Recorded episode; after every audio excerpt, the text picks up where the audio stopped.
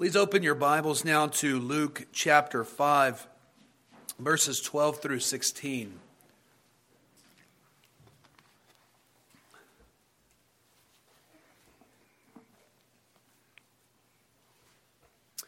This is God's holy, inerrant, and infallible word. Please give it your full attention. While he was in one of the cities, there came a man full of leprosy.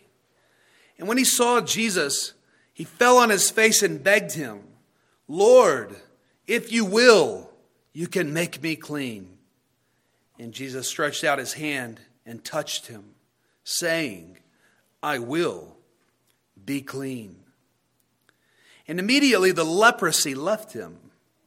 And he charged him to tell no one, but go and show yourself to the priest and make an offering for your cleansing, as Moses commanded, for a proof to them. But now even more the report about him went abroad, and great crowds gathered together, gathered to hear him and to be healed of their infirmities. But he would withdraw to desolate places and pray. The grass withers and the flower fades, but the word of the Lord endures forever. You may be seated.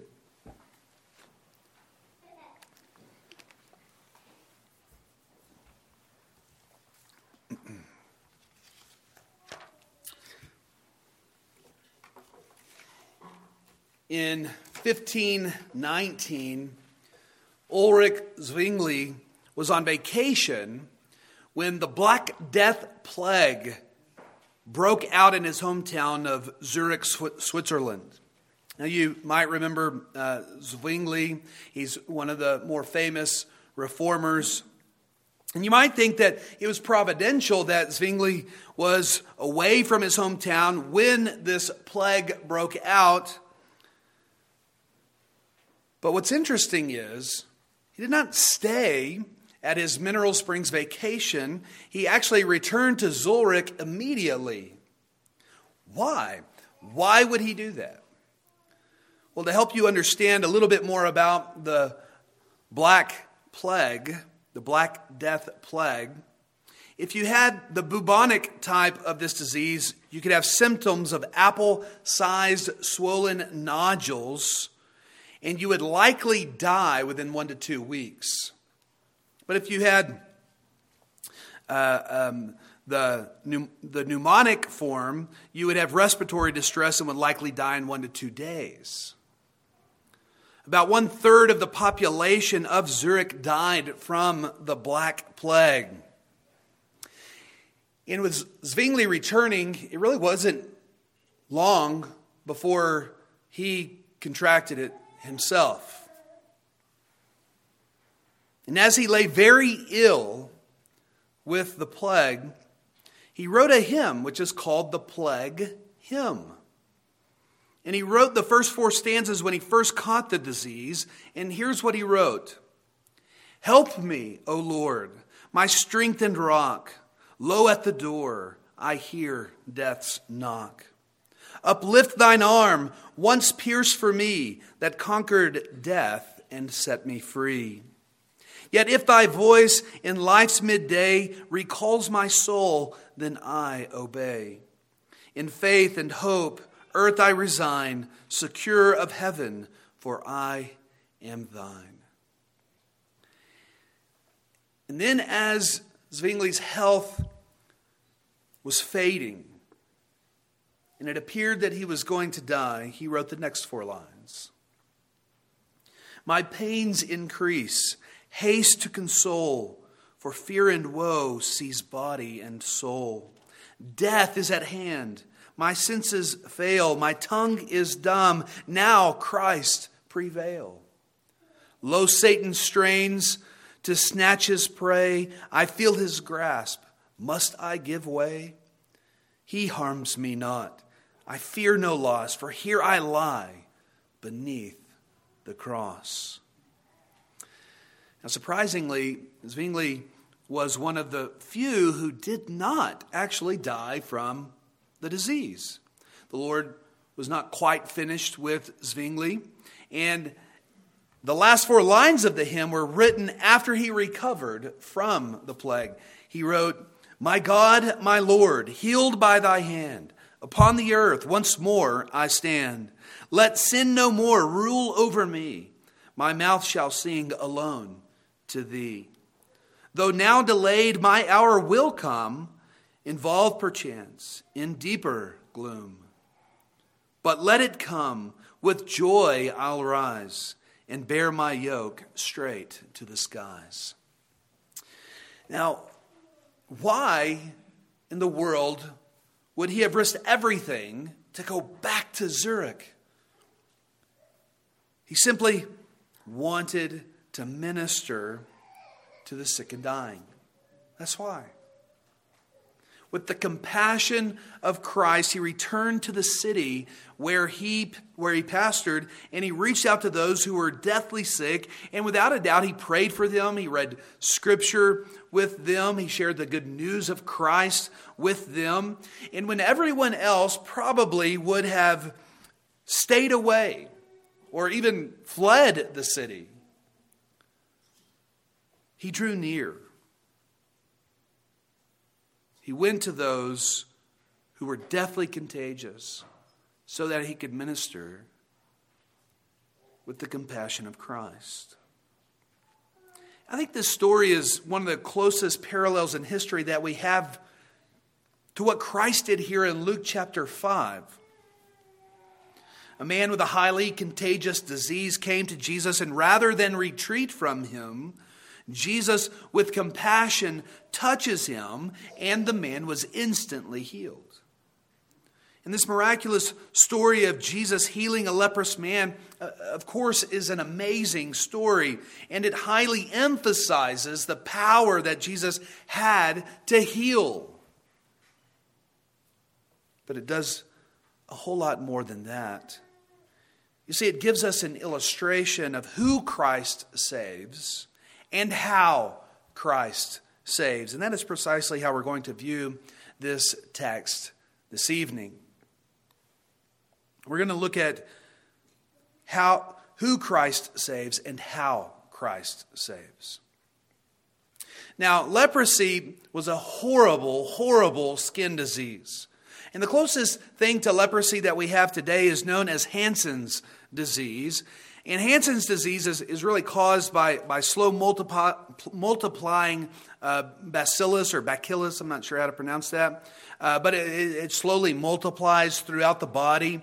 And, and it severely disfigures the skin and causes nerve damage. Now, the two diseases aren't identical, but they do have overlapping symptoms. It horribly disfigured the skin and leprosy in, in biblical times was actually much worse than present day Hansen's disease. Leprosy was far more contagious and was extremely deadly. Leprosy would cause the hair in the area of that, uh, of that part of the skin to turn white. It would cause large growths upon the skin. It would fester and spread throughout the whole body. And so it was a horrible, horrible, disfiguring disease that had no cure and could certainly lead to death. That'd be traumatizing enough just to have the disease. But the consequences of having the disease may have been even worse. In Leviticus chapter 13, verse 45, we find that a leprous person would, would wear torn clothes, let the hair of his head hang loose. And if anyone was ever near him, he would have to constantly cry out, Unclean! Unclean! Now, the leper probably didn't have to cry that out all that often. Because as we learn in verse 46, Leviticus 13 46, we discover that he was to live outside of the camp. Remember, Leviticus was written at the time when they're in the wilderness. And so they had a camp. And at the center of that camp was the tabernacle. Well, outside of the camp is where all those who were unclean, name, uh, especially those who were lepers, had to go. They had to live outside of the camp, away from everyone else. And so, A leper was essentially made to be a loner, except for any association that he may have had with any other lepers and, and, and other outcasts. He had no one to converse with, no one to touch or to be touched by.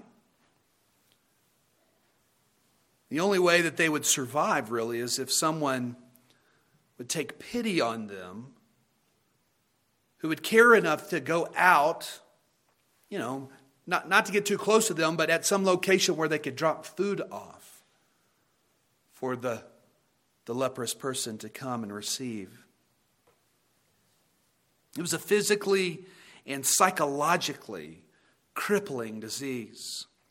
Those with leprosy were terribly sick, extremely disabled, highly contagious, socially isolated, without worship, at least at the tabernacle, without love, being lonely, and seemingly without hope.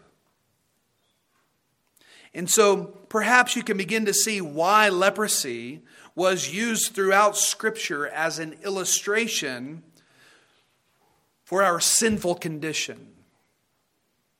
You see, the Lord used this disease to teach his people, to teach us today, what sin does to us. Now remember that this is what the unclean laws were meant to teach Israel that sin makes you unclean.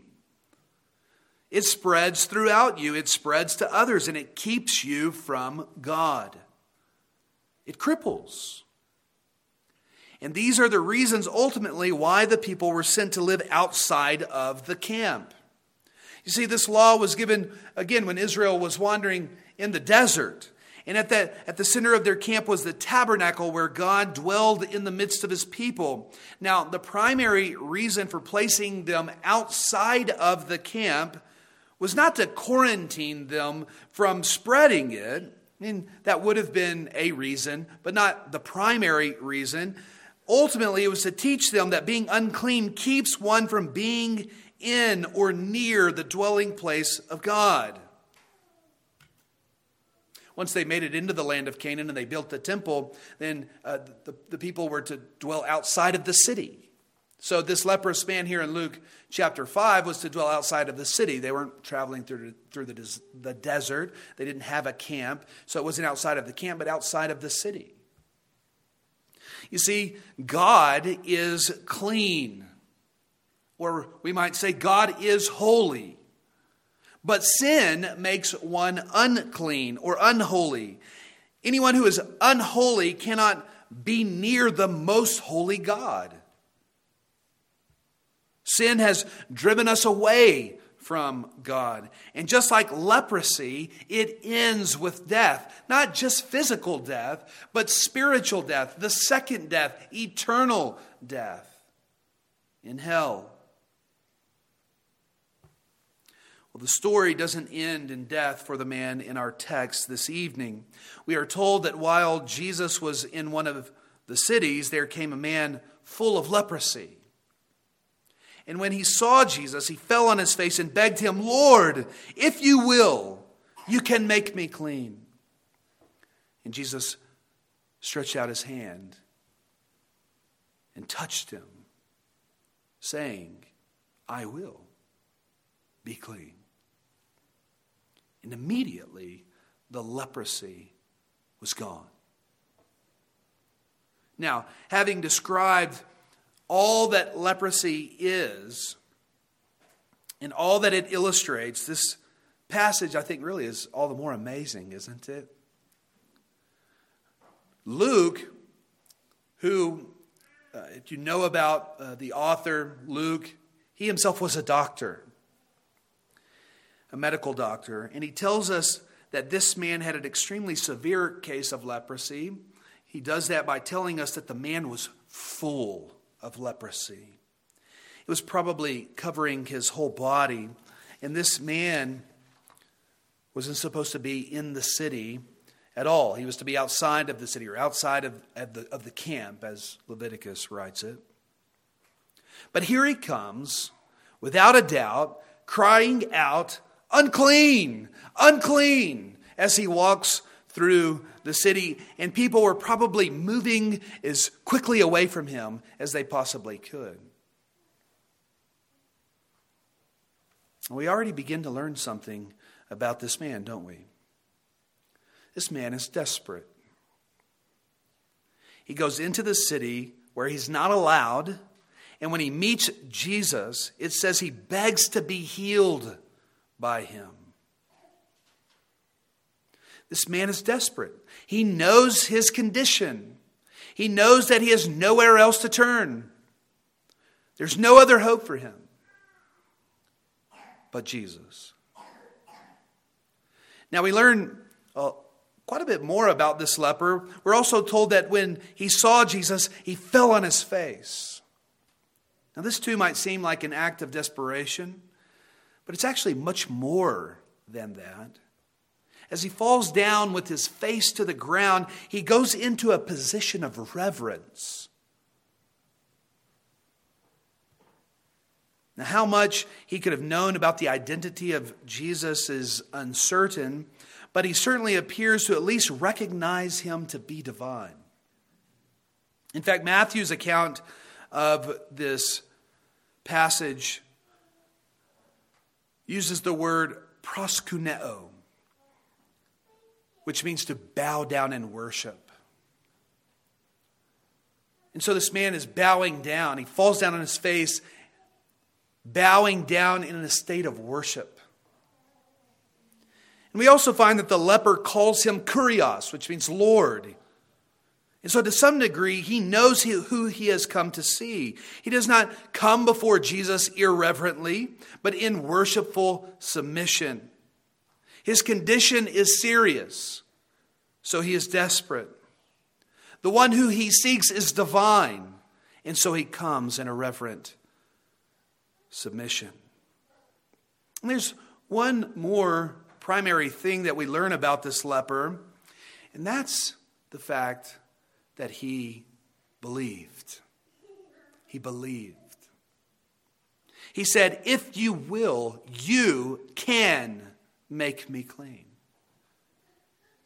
The leper did not necessarily expect Jesus to do it, and I'm sure he knew that he didn't deserve it in any way, but he believed that Jesus could do it. And so this healing is a perfect illustration of the type of people that Jesus saves. You see, the leper in this story is you and me. The disease itself is sin. Jesus saves sinners. But he doesn't save every sinner.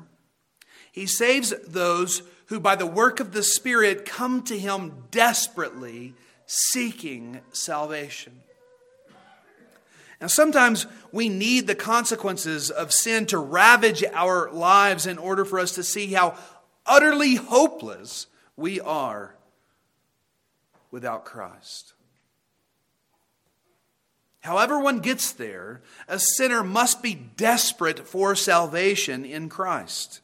Jesus has come to save those that recognize their need for salvation, those who recognize their hideous, sinful condition. Jesus did not come to save the sin loving, self righteous.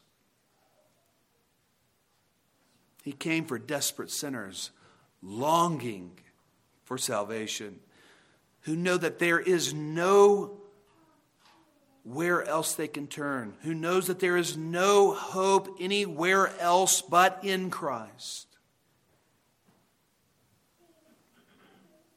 Jesus saves those that recognize who he is and who therefore come to him in a reverent submission. He is the mediator between God and man because he is the God man. Those who truly seek salvation bow before him in worship, pleading for the mercy of God. But this passage also makes very clear that Jesus saves those who place their faith in him. those who know that He alone can make them clean. This leper, this outcast, this untouchable can teach us a whole lot in this passage because we are lepers, outcasts, untouchables. That is who we are. If you do not believe that your sin has made you as every bit as hideous as this leper was, then you are not yet ready to come to Christ. If you don't believe that sin has separated you from God, made you unclean, undesirable, infectious, and subject to death, then Satan, my friends, has blinded your eyes and deceived you so that you do not recognize your need for salvation. But I pray that the Spirit will work on your hearts so that you will be desperate enough to cry out, unclean, unclean. And that He will cause you to reverently submit to and worship Christ, and that He will cause you to believe that Christ alone is able to heal you and make you clean. All you have to say is, Lord, if you will, you can make me clean. And he will tell you, I will be clean. When speaking of this passage, Charles Spurgeon wrote, The I will of an emperor may have great power over his dominions, but the I will of Christ drives death and hell before him, conquers disease, removes despair, and floods the world with mercy. The Lord's I will can put away your leprosy of sin and make you perfectly whole. End quote.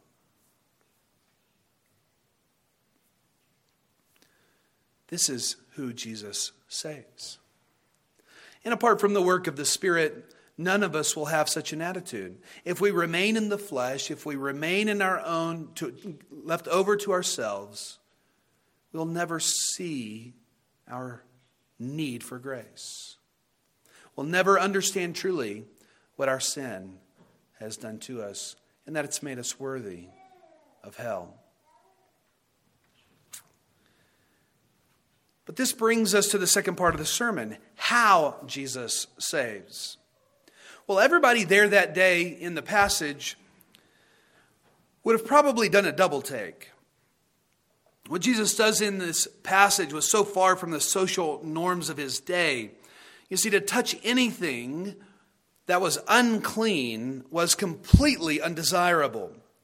But to touch something with a disease also that could infect you, there's just no way anyone would have done it. It would have been as silly as going to Zurich during the Black Plague. But what does Jesus do? When the man cries out, If you will, you can make me clean, Jesus reaches out his hand and touches the leprous man. Jesus, what are you doing? you'll be contaminated. You'll become unclean yourself. See, Jesus was fully human. He could catch a disease, he could get sick, and leprosy was a powerful disease. It was a very contagious disease. But the power of the disease would not go to Jesus. The power of Jesus' holiness would flow to him. The power of leprosy was great, but the power of Christ was greater. The power would flow in the opposite direction. He has the power to cleanse the diseased flesh. But more importantly, beloved, he has the power to cleanse the leprous soul. You see, Christ would not get leprosy from this man, but when Christ touched the man, it did allude to something, some type of transfer. Not just the transfer going from Christ to the man, but some type of transfer also of the man to Christ. It was alluding to some type of transfer in this way. You see, it was a picture of something that would happen at the end of Christ's ministry when he would take the sins of his people at the cross. When he died upon the cross. But that death, beloved, was your cleansing. I think there's another hymn that says it pretty well, which states that there is power, power, wonder working power in the precious blood of the Lamb.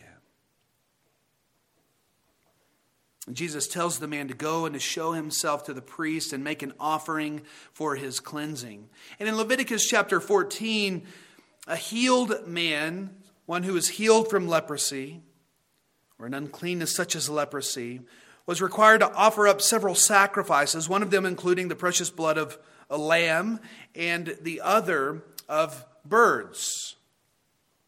And these sacrifices were shadowy pictures of the blood of Christ washing the formerly leprous person clean. That is, they were types and shadows of the cleansing work of Jesus Christ upon sinners. Christ is our great high priest. When a leprous person was healed, which probably was pretty rare, but when he was healed of the leprosy, he would go to the priest who would declare him clean. Christ is our great high priest. It is his blood that cleanses us, and when it does, he declares us as our high priest, as clean.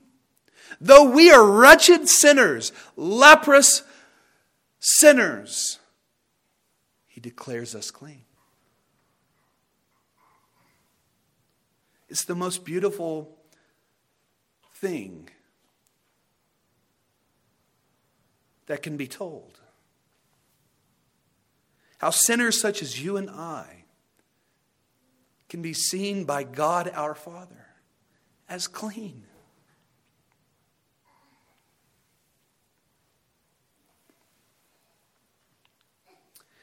It's interesting that this man said, If you will, you can make me clean. Notice what he did not say. He did not say, If you will, you can heal me. He said, You can make me clean. It wasn't just the removal of the leprosy that he desired. He needed to be cleansed, made clean. He needed someone to take him from outside of the camp or outside of the city and to bring him near to God. And so he looked to the mediator between God and man and he said, You, you can make me clean. You can restore me so that I can be near to God and worship at his temple. And beloved, if you are in Christ, then that is what Christ has done for you.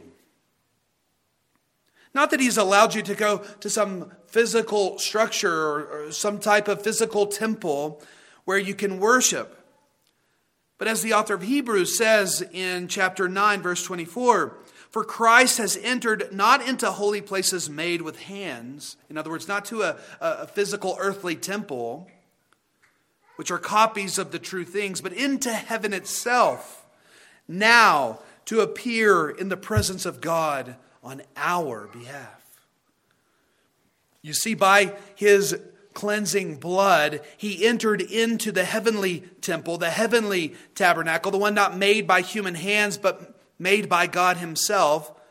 And he has given you access to the Father. You have been cleansed. He has cleansed you and brought you near to God in heaven. We are anything but clean, yet God looks at us as clean because He sees us through the blood of Jesus Christ, because of the detergent staining blood of Jesus Christ. But let me ask you do you live like you've been cleansed? We all still struggle with sin. But is there some sin that you are hanging on to? Is there a sin that you are doing in secret? Sin that you are unrepentant about? Well, passages such as these ought to help us with our ongoing struggle with sin because we are able to see just how destructive they are.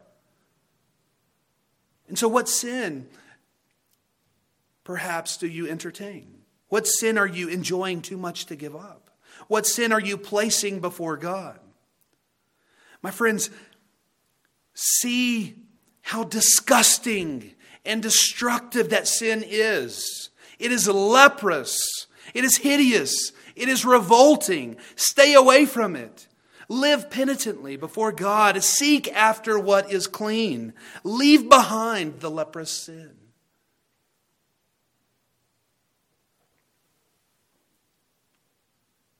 That's the power of leprosy as an illustration. Would you touch a leprous person? Then why touch that sin? That's how we should view it. And we thank the Lord that God will finish his good work in us so that one day we'll never sin ever again. And we look forward to that day. But we allow leprosy to help us understand why we don't want to sin in our struggle with it still today. I think Christ teaches us at least one more thing in this passage. As he reached out and he touched the leper, he, he, he, showed great compassion, didn't he? In Mark's account of this passage, when the leper requests Jesus to make him clean, here's what Mark writes Moved with pity, he stretched out his hand and touched him. You see, Jesus was moved with pity. It could also be translated with compassion or with mercy. The man had probably not been touched in a very long time. A man doesn't become full of leprosy overnight. He'd probably had leprosy for some time and had been without human touch for that whole time. And furthermore, it was totally against the social norm for Jesus to, to touch a leper. Jesus could have healed the man without touching him at all. He displayed much compassion to reach out and to touch the man. I mean, to even heal him at all, but to touch him and to show him that he cares with human touch. And so, if Jesus is not afraid to reach out to dirty sinners, should we not reach out also with the gospel? We're no different because we too have sinned and fallen short of the glory of God. And so we have to reach out with the compassion of Christ so that Jesus' healing hand might continue to cleanse people today from their leprous souls. Christ's healing hands are just as present today as they were when he walked the earth. He used them to heal Zwingli's sinful, leprous soul, and Zwingli then, with Christ like compassion, followed in his Savior's footsteps, ministering to others who were in need. Christ's hands heal today. As I close, listen once again to the words of the plague hymn. Help me, O Lord, my strength and rock. Lo, at the door I hear death's knock. Uplift thine arm, once pierced for me, that conquered death and set me free. Yet if thy voice in life's midday recalls my soul, then I obey. In faith and hope, earth I resign, secure of heaven, for I am thine. My pains increase, haste to console, for fear and woe seize body and soul. Death is at hand, my senses fail, my tongue is dumb. Now, Christ, prevail. Lo, Satan strains to snatch his prey. I feel his grasp. Must I give way? He harms me not. I fear no loss, for here I lie beneath thy cross. My God, my Lord, healed by thy hand, upon the earth once more I stand. Let sin no more rule over me. My mouth shall sing alone to thee. Though now delayed, my hour will come, involved perchance in deeper gloom. But let it come, with joy I'll rise and bear my yoke straight to the skies. To God be all praise and glory, now and forevermore. Amen. Let's pray. Lord, we thank you for the cleansing that we have found in the fount that flows with Christ's blood. He who was determined to shed his blood from before the foundation of the world. We thank you for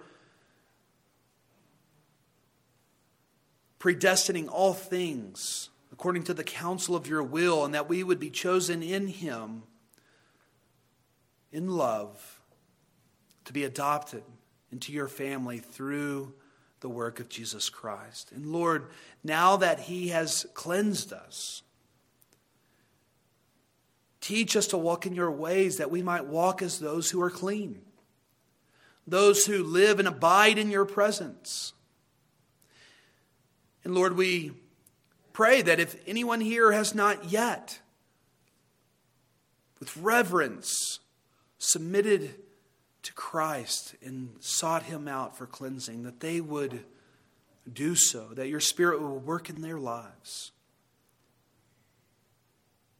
to recognize their need because of the wretchedness of the leprous soul. And that they would ask Christ indeed to cleanse them. Lord, we pray that we would live as those who are clean, that we would walk in your ways on level ground by the power of your Spirit, that we might be pleasing to you. We pray these things in Jesus' name. Amen.